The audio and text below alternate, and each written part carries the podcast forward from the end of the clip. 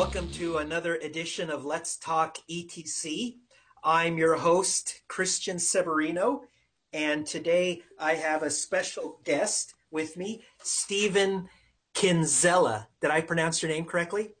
No, Stephan Kinsella, but that's close enough. Okay, Stephan Kinsella. And so um, I think you'll agree he's uh, uh, will be an interesting guest for us. Um, he's, uh, let me read his part of his Wikipedia page. So Stephan Kinsella is an American intellectual property lawyer, author, and deontological anarcho-capitalist. He attended Louisiana State University, where he earned a Bachelor of Science and Master of Science in Electrical Engineering. So he does have knowledge definitely of uh, technical aspects, and a Juris Doctor from the Paul M. Hebert Law Center, and he also obtained an L L M at the University of London. He was formerly an adjunct scholar of the Ludwig von Mises, in, von Mises Institute, faculty member of the Mises Academy, and he also co-founded the Center for the Study of Innovative Freedom, C four S I F, of which he is currently the director. So, wow. Um, welcome, and uh, congrats on that very impressive uh, resume. Thank you very much. So um, the reason I thought it would be interesting to have you on the show, and, and, um, and I think the audience would agree. So a lot of people get into blockchain technology and Ethereum Classic, which um, is one of the main focuses of the show, because they have libertarian leanings. That's not a requirement, but I do notice it attracts a lot of those people. And they were all, or most of us are technically minded. And so a lot of times people will say things and I'll wonder us, well, you know, is that, is what you're saying really backed up by, do people that know about the law and economy more than developers, would they agree with the things people are saying? And so that's why I think you're a, a, a very helpful guest, because you bring that that side of things. Um, we don't usually discuss things with uh, with lawyers and people that know so much about the economy. So um, why don't we why don't you why don't we start with why don't you describe from your website what a deontological libertarian is? Now, on, when I searched for that on Wikipedia, it came up that it was a the same thing as a natural rights libertarian. So can you kind of talk about that? Sure. Well, keep in mind that um, I didn't write that page, so that's someone else's okay. description. Um, okay. I, I don't strongly disagree with it, but I think what the person writing that was trying to get at was um, there are there's considered to be two basic types. Now, there are some people that think there are three or more. Mm-hmm. But two basic types of approaches towards, say, ethics, okay? okay? And to simplify it, they're empirical slash utilitarian and natural rights slash deontological, okay? Okay. So, uh-huh. the, so the first would be kind of a consequentialist approach, which is basically we're in favor of rules in society and laws that lead to the greatest uh, benefit for society in general. Right. Okay. Yeah. And that's sometimes called utilitarianism. It's an empirical approach that a lot of economists favor. Like they try to say, should we adjust the tax code this way? Should we have this kind of law? Who's going to benefit? Who's going to hurt? And we sum this up and we try to do the overall best good for society. Okay. All right. And then the deontological approach.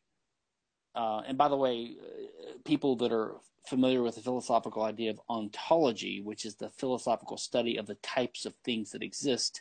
Um, mm-hmm. The words sound similar, but they're, they actually have nothing to do with each other. So deontology okay. and ontology have like literally nothing to do with each other. Okay. Deontological just means a uh, an approach that is more rule or principle based, uh, and that's why it's more geared towards the natural law. So the idea is that we're in favor of rules that are right, no matter what the consequences. Okay, so that's the kind of classical division. Now, someone okay. like me, I wouldn't really – I don't actually think there's a division. I think that the rules that are right and good sort of blend with and and complement the rules that lead to the best results for society on average. So I wouldn't really distinguish between the two. I think people call me a deontological uh, anarchist and libertarian because I've written in, uh, I've written in the tradition of Ayn Rand, who's sort of an Aristotelian uh-huh. natural rights theorist, and Rothbard, who was in the Roth, uh, the natural rights tradition. But I myself have been more influenced by uh, Mises, Ludwig von Mises in economics, mm-hmm. who's an Austrian economist, and, and by Hans-Hermann Hoppe, who is an, a German-Austrian economist who's been influenced by Rothbard and Mises. But his his theory of rights is sort of a blend of consequentialism and and the natural rights approach. So we could get into that if it's interesting, but basically I, I prefer to view my approach as logical and consistent and principled. So uh-huh. we, you talk to other human beings that we live with, the ones that share similar values, basic values like peace, prosperity, cooperation. Mm-hmm. And we say, listen, if you apply the rules of economics and logic and consistency and honesty and, and evidence to these things, what would th- what would that lead you to conclude? So if we all are in favor of each other uh, prosper- prospering and, you know, everyone doing better in, in life, uh-huh. and we have some awareness of the laws of economics, the basic laws of economics, then what, what kind of like laws would we be in favor of? What kind of legal policies would be would we be in favor of? Okay, so you want me to answer that? So, okay, so two general classes of answers that I, I that I hear to your question is there's the camp that says that we give everybody, um, we respect everyone's freedom and we leave people alone. That's what I think of when I think of libertarianism. I I'm a simple guy. Only I think in simple definitions. That's how I would. You, your your definition was obviously much more sophisticated than mine. But I, I, that's like a broad category. And then I, I other people seem to want to focus on taking care of people. What yes. what we would call the socialistic approach, perhaps. And those okay. are kind of the two big answers that I see. And they're always okay. in conflict. Maybe not all the time, um, but but it, they those are the kind of the biggest two divisions that I see. Would you agree with that? I see. Uh, I think. Um, I think from the uh, perspective that that I come from, uh, we don't we don't agree with all these bifurcations exactly because we see that there are loaded presuppositions in the way that these things are framed. Okay. Um, and and so it depends upon who we're which audience we're speaking to, right? But okay. if if yeah, if I'm talking to someone that just um, is like dabbling in this or hasn't experienced the libertarian perspective on things, uh-huh. then that perspective that you just put out, so we would say that's a false dichotomy. Okay. That, that first of all, there's no conflict between rights and there's no conflict between the desire to help people and the desire to protect people's individual property rights. We think that those things go together. Okay. But there is a conflict between the idea of having a, a, a legal right, say a legal right to be taken care of, mm-hmm. and a legal right to your property. They do, they do run in conflict with each other because, um, and this this goes into what libertarians sometimes emphasize, the distinction between negative and positive rights. Okay. So basically, libertarians tend to say that we believe in negative rights, and and and the corresponding negative obligations, which means that.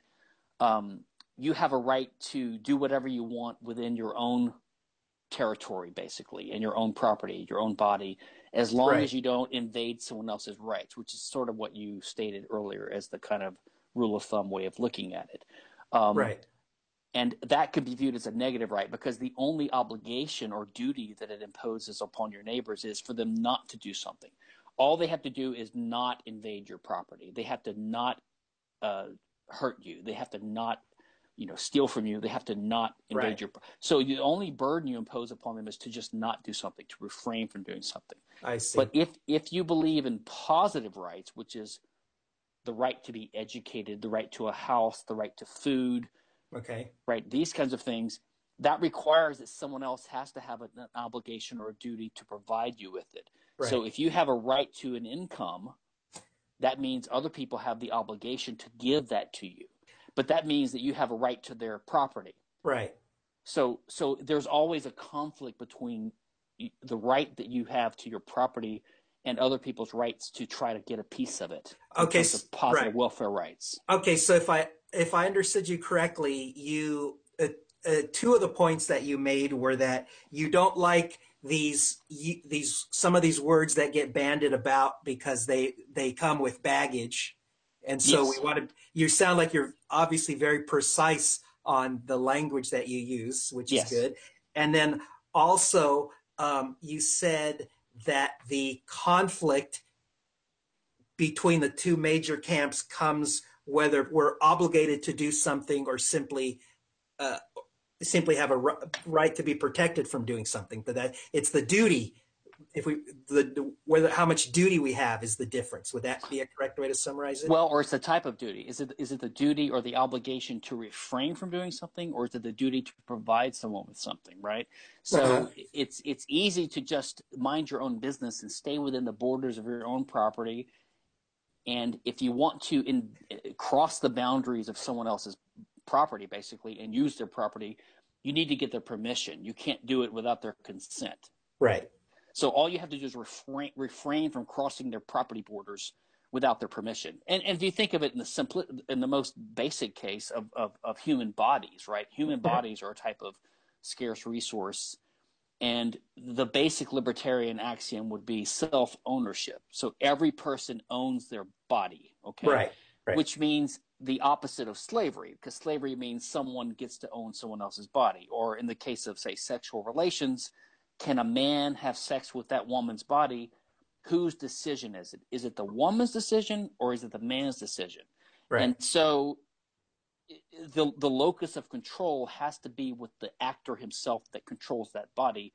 And then libertarianism is just an extension of that basic idea, the idea that we are self-owners, that we own our own bodies, that slavery is impermissible.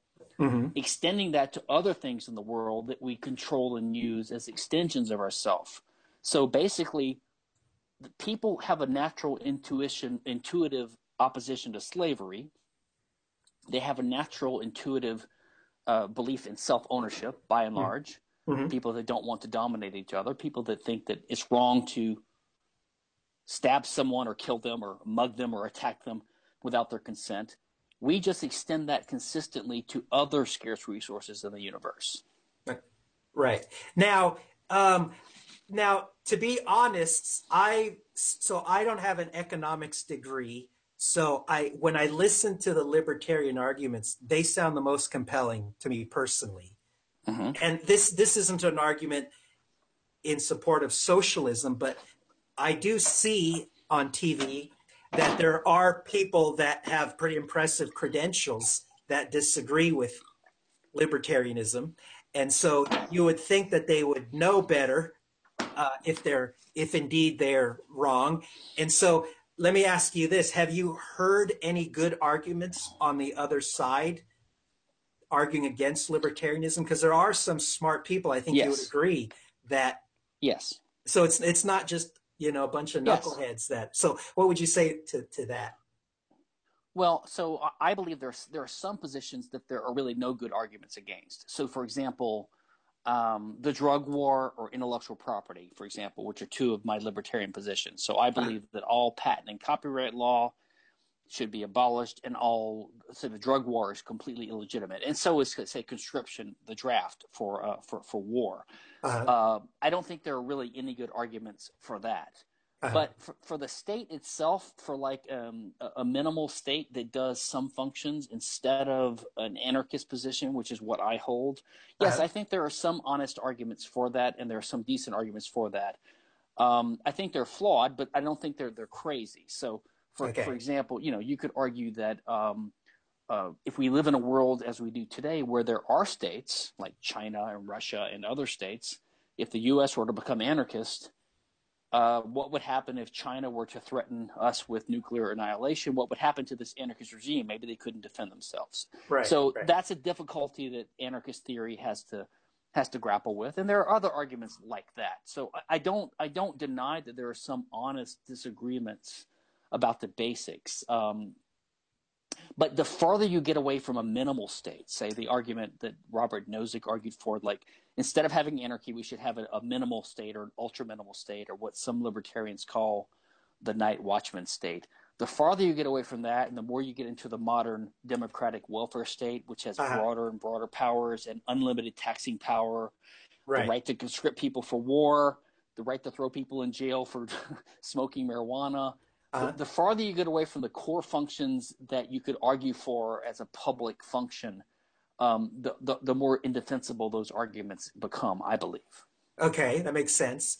Um, Now, I'm glad you brought up the term, uh, I think you said anarchist or anarcho-capitalist, because yeah, that was... Yeah, yes. Yeah. So there are different types of anarchists, and I'm right. an anarcho-capitalist or an anarcho-libertarian. Now, I, yeah, I, I, I, I printed that Wikipedia page, so let me just, for the benefit of the listeners, let me say what the Wikipedia page said, because I've heard this term and I really want to make sure to get it right, and then you tell me if you agree or if you, you want to add to it. So... Sure. Uh, anarcho-capitalist advocates the elimination of the state in favor of self-ownership, private property, and free markets.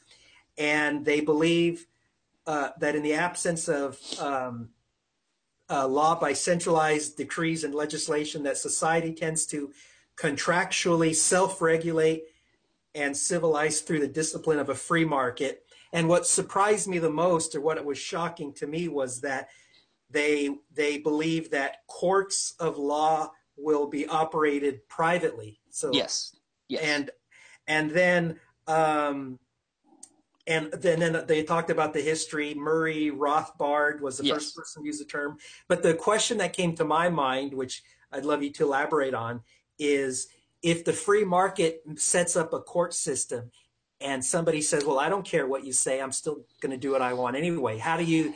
Who who has that final authority right. to so how, how so can you kind of elaborate on on that kind of right. confusion that some people might have? Absolutely, and um, to, to be honest, I uh, I do a lot of interviews, and I I kind of didn't realize I was doing uh, I didn't realize this was not a libertarian show, which is fine with me. This is actually kind of a pleasure. So, uh, but okay. I have to reorientate. reorientate my, let, let me just maybe explain a couple of basics just to make sure the, the people listening. Because uh, if you were shocked by the private courts idea, uh-huh. I mean, I, I just dropped a while ago the idea of private, uh, you know, uh, the idea of having no military and things like that. Um, well, I mean, I'm open to, to, to ideas. Yeah, right, I right. just never heard that before. So right, but yeah, no, they, no, right. So let me explain the. the, the let me okay. explain the, the the territory is this. Okay. Um, there, you had these old. Oh, the history is vast. Okay, uh, okay. Uh, Brian Daugherty's book about uh, about the origins of libertarianism is good, but basically you had the old right, you had the you had the they had the the old liberals, you had all these strains of politics from the last two three hundred years. Okay, uh-huh. in the I'd say in in the in the fifties and sixties, Ayn Rand and Milton Friedman and these radical free market types emerged, and they sort of uh, allied to some degree with the conservatives. Uh-huh. For various tactical reasons, and they're seen as allied with them now, but in a way they're very leftist and very progressive because they're very pro-civil liberties, anti-drug war, anti-war, right. things like this. So they're really not categorized into the left-right spectrum. Um, yeah, they don't, they the don't fit that were, so nicely. They, they don't fit in those, those categories too well, right? Right, so saying. We've come up with our own spectrum, which you can look up the Nolan chart. David Nolan, one of the early libertarians, came up with a two-dimensional chart which has two axes. One axis is personal freedom, and one axis is economic freedom. And libertarians believe in the maximum amount of both, okay? Whereas uh-huh. we would we would simplify and say uh, liberals or, or leftists believe in maybe a lot of e- uh, personal freedoms like free speech and things like that, but not a lot of economic freedoms.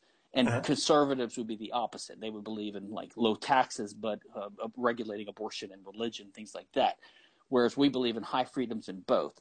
And the original guys uh, sort of hark, harked back to the original founding fathers of the U S, and they view the original founding constitution, that era, as more proto-libertarian because it was kind of a more minimalist government. They could only regulate a little bit.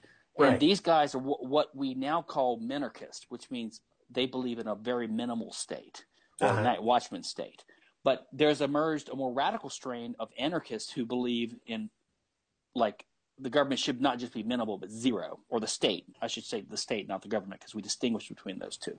Okay. Um, and but there is a tradition of anarchists that has long before the fifties and long before libertarians, like the left anarchists, the syndicalists, the socialists, the communist anarchists, mm-hmm. and they all say they don't believe in the state. So you basically have different types of anarchists even today, and they all disagree with each other. So like the libertarian anarchists, of which I am a part, uh-huh. and we call ourselves anarcho-capitalists because we believe there should not be a state and there should be a private property order, okay? And I'll get to the court thing in a second. Okay. But we, we think that the socialist anarchists or the left anarchists are not true anarchists, because the only way you could have socialism in a private system would be to have a state emerge to enforce those rules. Right. And they, they sort of think the opposite about us, right? So they think you could only have capitalism with the state to uh, protect the right the rights of the capitalist classes against the, the, the workers, et cetera, okay? okay. So that's okay. sort of the landscape, okay? Okay. Now, um, so the idea is the idea, and I'll put it simply as, as possible, and by the way, because I'm a so-called deontological anarchist, my perspective on this is not quite the same as the other type of libertarians who are more pragmatic minded. So they would just say, uh, the state doesn't work, therefore it's bad. Okay, okay. So, and I kind of agree with that, but my view is more principled, and I would say that we have certain rights as human beings. We have a right to private property. You have a right to do whatever you want with your body and with the things that you homestead or acquire by contract peacefully without hurting anyone, and anything you want to do within that sphere is fine, as long as you don't invade the equal rights of other people. That's basically the the core idea of anarcho-libertarians, okay? Mm-hmm. Right. And if you have that framework, then you basically oppose what we call aggression. And aggression means the the use of someone else's property, including their body, without their consent, okay? Right. Basically it means hitting someone or walking on their property without their permission. Right. Okay, so we basically favor peace and voluntarism and consent. And if you have that basic principle, then you apply it consistently. Then, as Bastiat, the, the great uh, French thinker um, who wrote the law in the eighteen fifties, as he explained, just because if something is impermissible for one person to do, it doesn't become permissible when a larger number of people vote vote in favor of it. So right. if it's wrong for me to come confiscate property, property, right? If if it's wrong for me to steal from you, it's still wrong if a hundred of my neighbors get together and we pass a law saying we can steal from you and give it to the poor, which right. is like welfare. Right. So we we think that you can't make something right just by majority vote. Mm-hmm. Okay. And therefore, the state, by its nature, has to tax, which means take property by theft from people, mm-hmm. and it has to outlaw competing agencies, okay? So it has to be the monopolistic provider of law and justice and force in a given community. And mm-hmm. those two things combined, and actually either one of them uh, implies the other, but mm-hmm. that's far afield, but those two things are both acts of aggression. They're basically acts of violence against innocent people who have done nothing wrong. And right. as libertarians, we say it's wrong. So we say the state is inherently aggressive and criminal. That's why we're anarchists, because we think the state is illegitimate. Okay. Now, then, then the practical issue is people say, well, what would society look like if we abolish the state, right? Exactly. You're right. How are you going to protect from invasion and, and yes. bad and, actors? Okay, yeah. And the pragmatic and consequentialist-minded libertarians, they sort of start from that area. They say that, well, we would be better off if the government provided – if the private uh, companies provided the roads and education instead of the government, and uh-huh. so therefore we should favor it. But from my point of view, it's the other way around. We say it's wrong for the government to take money from me to build a road. It's wrong for the government to steal my house to make a road. It's wrong for the government to force my kid to go to school. It's wrong for the government to tax me and to to pay for public education. So that's a that's the more deontological approach. It's a principled approach. It's like it's just wrong. Mm-hmm. And then the question would be secondary to us of, well, then what would society look like in the absence of that? And from our point of view, this question would be similar to the abolition question of slavery during the antebellum South, where if you said, we have to abolish slavery not because it's inefficient, right? Uh-huh. Not right. because it's an inefficient use of resources. We have to abolish slavery because it's wrong, because you're violating the rights of black slaves. Right. And, and if you said, I am in favor of abolition of slavery because it is a violation of human rights, it's wrong. And if someone said in opposition, but who would pick the cotton? Okay, you see, so to us, that wouldn't be an opposite. That wouldn't be uh, a good, a argument. valid argument. Yes, yes. They, now, if they said, if they said, who would pick the cotton? If it's a genuine question, uh, we can ask. We can, we can, we can, we can say, okay, well, we we can look into that. We can say, well, maybe. But if you ask the question rhetorically, into the abolition of slavery, if you say, like, basically, listen, I know you want to abolish slavery, but I don't understand who would pick the cotton, and we have to have the cotton picked, and the uh-huh. slaves are picking it now. And so therefore, until you prove to me that the cotton will be picked as well and as efficiently after slavery than as before, until that point in time, we're not going to abolish it. The burden of proof is on you. All right. You see, we don't think that way. We think that the burden of proof is on them to justify slavery, and of course they can't. And then if the question is, okay, we have to abolish slavery, and who's going to pick the cotton? I don't know. We have to wait and see and figure it out. We're okay with that answer. So okay. that's the first kind of response. Now, of course, common sense will tell you who would pick the cotton. It would be you pay some labor, you invent machines or whatever. So uh-huh. in the case of the court system, um, it shouldn't be that shocking to you because there have been private court systems for all of history. Okay. And in, in fact, the, the entire oh, see, West- I didn't know that. Well, yeah. I mean, first of all, arbitration is, is private. Yeah, right? okay. Contra- I've heard of arbitration, and uh, I never had to go through it, but I, uh, I, okay, yeah, I understand what you're saying. And and contracts are private because they're agreements negotiated between people, and they're like little legal systems between between the people that are parties to the contract. Mm-hmm. And not only that, the entire Western legal system that we're used to now, the, the private law that we rely upon, was developed in two great legal systems in the world. One was the Roman law. Okay. And, and from, say, say minus uh, so five hundred B C to five hundred A D, roughly, that thousand-year period. And uh-huh. the other was the, the, the, the English common law, which started maybe uh, seven, eight hundred years later for about a thousand years, too, until today. And they were both basically decentralized systems. They were not completely private, but they were not controlled by legislation and governments as we think of today. They basically okay. were – they resulted from two human beings who had a dispute, mm-hmm. and they needed this dispute resolved, and they knew that fighting each other would, would result in social ostracism or penalties. And so they had an, an incentive to go to some – some arbiter, some arbitrator who would decide okay. the case, a judge basically.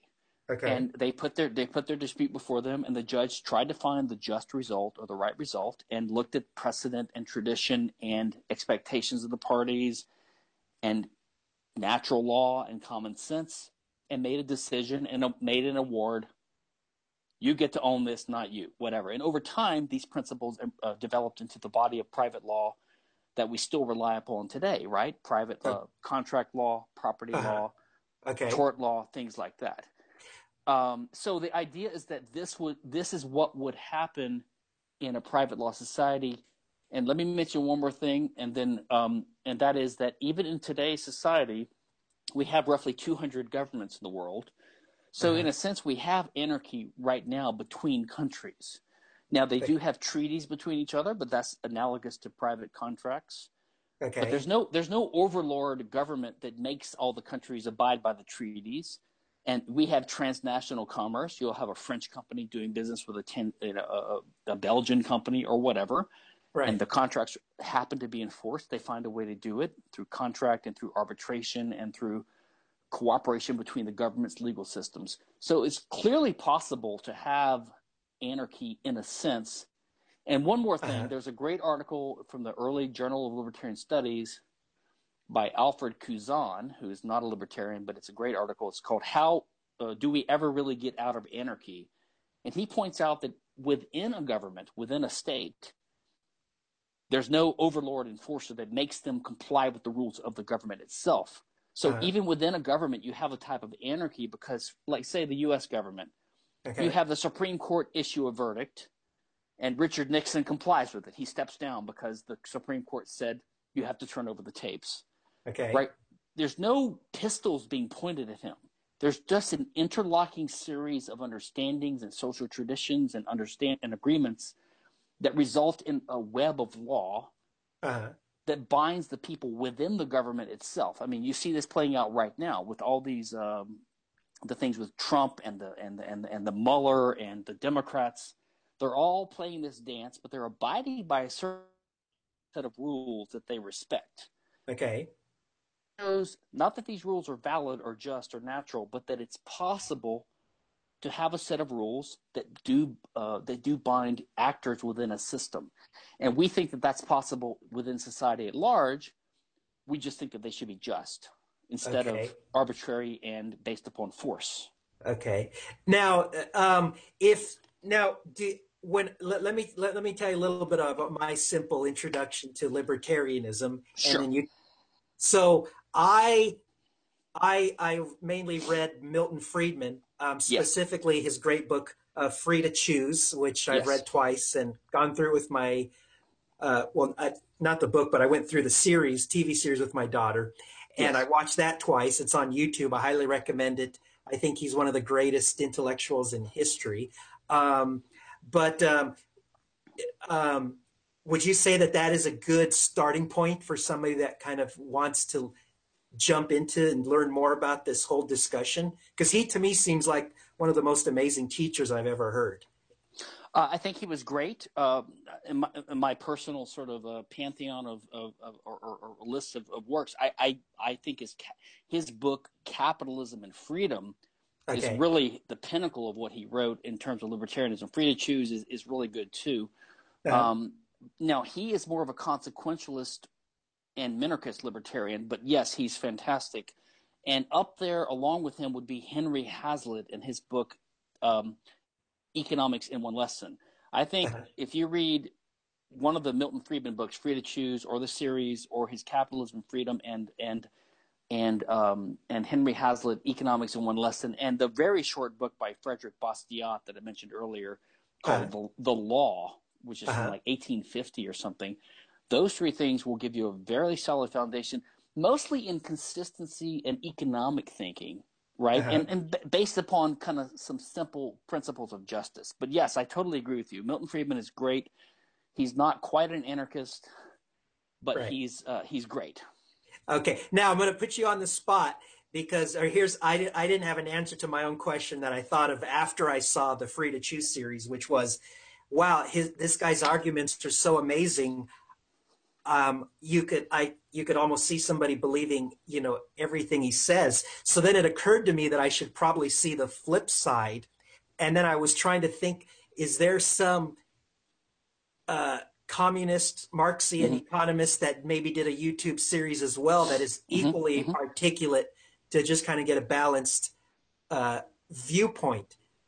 Or the other side. So can you think of, I couldn't think of anybody that was the equal of Milton Friedman on the other opposing side. Can you think of somebody just to?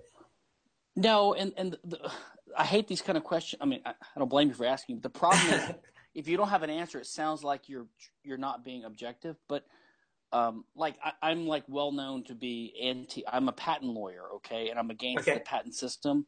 Uh-huh. And I do lots of talks and debates, and I'll get asked all the time, hey, Kinsella, we want to do – would you? I'd like to do a debate instead of an interview. Could you recommend to me the top two or three people on the other side? Okay. And un- unfortunately, I think there are like literally no good arguments for I P, so I, I'm always stumbling. It's not I'm, – I'm not trying to sandbag it. I just can't find anyone. And on the question you asked, as I said earlier, I think there are some respectable arguments for um, – for for some kind of minimal state and some kinds of uh, interventions, uh-huh. not an intrusive state. But if you want to go, say, communism or totalitarianism, right. say, against against some form of Western liberalism, some form of uh, of minimal or a limited state that we have now, I, I think there are just no good arguments because just the empirical evidence alone, there's hundreds of millions of people killed um and just impoverishment, you know, in the last century alone by communism uh-huh. and forms of socialism. And I just don't, I mean, I think that in nineteen ninety-one, you know, or ninety, when, when, when communism fell, they, they basically lost their argument in an empirical sense. Now, in a more mod- in a more moderate form, like if you argue for the welfare state. Or, yeah, let's, let's, let's do that. That's, yeah. I think that probably the best arguments would be something like, say, Francis Fukuyama. Okay. I don't know if you've heard of him, but he had this provocative article which turned into a book in the night, I think around nineteen ninety-one. Is it The End of History? Uh, Yes, The End of History and The Last Man. Okay. And they sort of argue that uh, it's sort of a neoliberal view that uh, uh, modern w- liberal democracy is the ultimate pinnacle of humanism. And you have to have a balance between the desires of the masses, but you have to have capitalism in some form as the engine from, you know, that provides growth and prosperity. But then mm-hmm. you have to have a state that redistributes it to it a bit. So I would say, and then John Rawls, of course, is the famous political philosopher, um, and I'm blanking on the name of his book. We had a famous book in nineteen seventy or something. Uh, a the- I think it's called A Theory of Justice, uh-huh. and that's and that's the book that Robert Nozick, the famous the famous libertarian philosopher, argued against in his book Anarchy, State, and Utopia. So those sort of books are the antipodes of the two views, but they're all rooted in the liberal tradition in the sense that, say, John Rawls and these welfarists believe in some form of redistributionism, right? Uh-huh. But they don't believe in ultimate communism. I mean, you could look at Hillary Clinton and, and, and Barack Obama and these guys. They don't really oppose the free market and capitalism. They understand that you can't have communism. You can't have central command of the economy. They may go a little bit too far, but they understand that the essential essence of the Western liberal system is commerce, trade, private property rights, free markets. They just think it has to be heavily regulated by other values. So right. the way the way I would pitch it is that, like a libertarian like me, I think that you, you should not commit aggression against someone. You shouldn't steal from them. You shouldn't invade their body without their permission. I wouldn't say it's an absolute, but it's it's basically my principle. I think it's just wrong. Right. Whereas if you put it that way to the, the typical social democratic type thinking person, which is what most people are nowadays, they would say, well, I think that aggression is wrong, but there are other values, and we have to balance and weigh and juggle these things against each other, right? So, like, yeah. equality is also important, and the and some kids starving in Africa give, being given food is also important. Right. I, I think that a lot of those concerns Um, would be would disappear if they had a better understanding of economics. Like if they understood the incentive systems that governments have to come with, mm-hmm. and basically the whole field of public choice economics, which explains why a lot of the grand schemes and projects that th- these idealistic utopian progressive dreamers want to accomplish, they just cannot be accomplished because once you set a program in, in motion, it has its own inertia, and the people inside that program want to benefit themselves, right? Right. Well, see, now you've you you see that's a okay. So just uh, if I can try to uh, reiterate some of what you said. So you believe in what you believe because you think it's right, and but at the at towards the end of your comment, you were also saying that not only do I believe it's right, but it also provides the most benefit.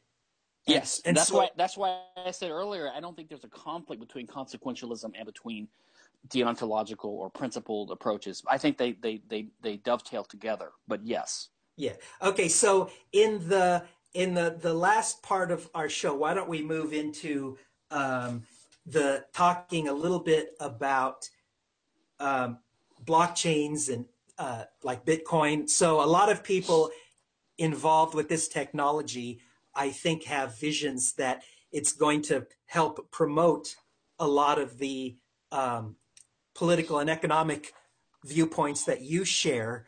Um, and a lot of people don't know if the government's going to eventually just figure out a way to kill it, and that's going to be the end of it. But uh, yes. yet, yet, what are your what's your experience with this technology, and kind of what are your thoughts on these sure. little vigilante little activists? Well, first of all, I'll say that. Uh, so I'm I'm a tra- I'm, I'm of the Austrian, which is Austrian economics, uh, uh-huh. which is like a hard money, pro gold, uh-huh. anti Federal Reserve, anti inflationary money tradition. and libertarian and suspicious of the government controlling money and the Fed. And so just from that point of view, there's aspects of, of just any kind of private money that attracts us, right? Uh-huh. Um, and there are some Austrians who think that Bitcoin is impossible because they think that money has to arise from a, a physical commodity. I've never believed that. I've always thought that this is – I think that Bitcoin is a new phenomenon in the world. I think the, the idea of the blockchain uh, and aspects of, of that it built upon Nick Szabo's idea uh-huh. are, are complete genius. And if we knew who, who Satoshi was, I mean, he probably should get the Nobel Prize someday just for the this new phenomena. And we're reaching a new stage of human evolution. There's lots of things happening. I think we can't predict what, what's going to happen. Artificial intelligence, three D printing, you know, encryption, right. uh, what D- Doug Casey calls philes, people, P H Y L E S, people associating with each other, not based upon their their ethnicity or their regions, but uh, upon other affinities. Um, and I think Bitcoin could be extremely disruptive. Look, I'll, I'll say that I was I was I was never skeptical of it in an economic sense, like some of my fellow Austrians were. But I was skeptical that I thought that the, I thought it might be a threat to the government if it ever became successful, and I thought the government would shut it down. I actually right. lost a bet against one of my friends in two thousand thirteen about that, and I learned my okay. lesson. I, I paid him one hundred dollars in Bitcoin, which is now worth about fifty thousand dollars. Okay, so I lost a fifty thousand dollars bet. Wow. But I, I wised up and I bought some in twenty fourteen, and so now I'm just watching what happens. Uh-huh. Um, and I think my hope – and my my my somewhat prediction is that it's going to be something like Uber. Like Uber is something that got popular so fast that it, by the time it got popular enough to raise the ire of the protected industries, the cab companies, et cetera, uh-huh. it was it, who were going to lobby the government to shut it down. It was too late. Right. And I think Uber has escaped the the clutches of the government because the government is slow and stupid, which is uh-huh. one thing we have in our favor. And I'm hoping that that happens with Bitcoin. By the time the government wakes up and tries uh, tries to outlaw Bitcoin, it will be too late. And also, it's distributed again around the world. Right. So even if one or two or ten governments outlaw it, they're just going to be left in the dust by the countries that don't. And there are lots yes. of countries that don't have the dominant world money. Mm-hmm. Basically, everyone except for the U S Right. Smaller yeah. countries that don't. They don't care if their currency is is outmoded by Bitcoin, so it's going to just prosper there.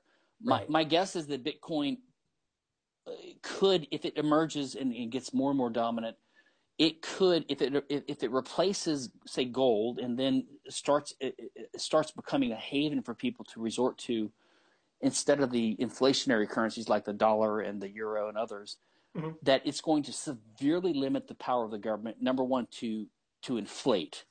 And that's what funds government wars. So it, it could have a direct effect on the ability of governments to wage war. It could yeah. also impact the government's ability to tax people and to regulate the economy, to have currency uh, currency uh, um, limitations, exchanges, and all that. Mm-hmm. So I think it could severely it, it, it could end up being the thing that's the silver bullet or the stake in the you know stake in the in, in the vampire, which is the state. It could kill the state. Now this is an ambitious and utopian goal. Uh-huh. But I'm hopeful, and I do think that there's huge potential for Bitcoin. My personal view is I'm leaning more towards the Bitcoiners, um, the ones that believe that there can only there should probably only be one in the long run. It's probably uh-huh. going to be Bitcoin because of its uh, network effects, uh-huh. and that uh, that uh, that you know I think is going very, very high in the future, or I'm hoping that it will. So that's yeah. kind of my thoughts on Bitcoin. Although I admit that I'm a um, I'm an amateur and a uh, an right. outside no, observer. That's good. No, that's yeah. really good. Uh, what if I could just add one other supporting um, uh, data point to your your optimistic uh, hope that this technology will get popular so fast that nobody can shut it down. One when I when people. When people, when I get in discussions about this very thing, one one thing I will remind people of is that think about Hollywood and how powerful Hollywood was and how hard they tried to basically re-engineer the internet to to stop piracy, right? Yes. And, and they couldn't do it. And even today, there's still rampant, massive file sharing. And so freedom yes. won out. And so I use that to, to try to encourage people to remain optimistic that it is true that a technology can and, take and, off. Go ahead. Go ahead. And not yeah. So and so that's a key, the key point there is that all these things are basically based on technology. So as I mentioned, I'm a patent attorney and I'm a libertarian, but I'm I think copyright and patent law are two of the worst laws that we have and should be totally abolished. But uh-huh. I do. But thankfully, the advent of the internet and and, and and encryption and torrenting has basically made copyright almost obsolete. So yeah. even if you have strict laws against it, copying is going on at a rapid pace now. And, and as I think Cory Doctorow pointed out, that you know the internet is a perfect copying machine. And right. at this point in history, copying will never get harder than it is now. It's yeah. it's only going to get easier. So so basically, technology has made copyright obsolete, uh-huh. and I think the same thing is going to happen with patents because of three D printing. So when you have three D printing become more uh, more sophisticated, and I, I think it might take thirty or forty years, but when you have people have a, a copying thing in their basement or down the block and they can get an encrypted file of a pattern for an object, uh-huh. they can make whatever the hell they want. They don't need someone's permission, right? Right. So that's going to kind of help circumvent patent law, which is a good thing, I believe. It's sort of and like also the, gun control. As well. Yes. Uh, it's going to circumvent gun control and lots of things. It's going to cause some problems too. Okay. But that's freedom, freedom emerging. And I think that Bitcoin could do something similar with, with money. Uh-huh. Um, there's a great article by one of my favorite philosophers, my favorite philosopher, Hans-Hermann Hoppe. Uh-huh. And he, he's got this article called Banking, Nation States, and well, I forgot the rest of the title, but it's in his, it's one of his books. It's uh-huh. on his website, uh, hans hoppe dot com. And he points out that there's a systematic way that the state over time takes control of society. So like it takes control of transportation. So like the, the Romans build the roads, right? It uh-huh. takes control of, of, of the courts and law, right, which uh-huh. are kind of quasi-private. And it takes control of education. All the kids have to go to government schools. Uh-huh. So it is, it, it's like an insidious way that it, it puts itself into society to get its tentacles of control. And right. finally, it gets control of um, of money in banking, like like you know how the government took over money, and then they cut the tide of gold, and they had the Federal Reserve. So it, it has these ways of worming its way into control over society. Right. And and but to my mind, that means that if you break the government's ability to control money, that's going to be a key turning point. I personally think that we, we're not going to have a libertarian or anarchist revolution. We're not going to have people marching in the streets. We're not going to have a victory by means of my fellow libertarians running around handing out pamphlets to, to tell people to change their minds, because right. we're always going to be a small, intellectual, geeky minority. That's not how you do things. Uh-huh. But I think we're going to win for the same reason that communism collapsed. It's just co- collapse of its own weight. Uh-huh. And just because freedom is just more efficient, people are just not going to need the state. The state's going to, the state will wither away, as Marx predicted, but not not in the way he predicted. It's going right. to wither away in favor of freedom and capitalism, as people just have so much wealth and technology. They'll have little robot nano armies around them, and the, and three D printers, and, right. and, and and and and encryption, and billions of dollars in Bitcoin. And the government will just become increasingly irrelevant. That's my kind of my utopian dream and hope. Right, right. Um, I wonder if we can close with this. If you could say something encouraging to people like me. So I'm a nerd who focuses on technology, and I I don't know as much about law and economics as, as you do, but it, it seems to me that with with this technology, people that believe in freedom.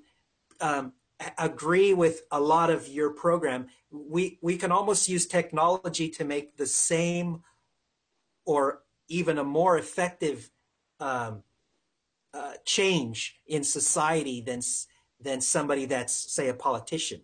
You see what I'm saying? That th- this is like one of the first times I, I've seen that technology, somebody that's involved with technology could really make big political changes.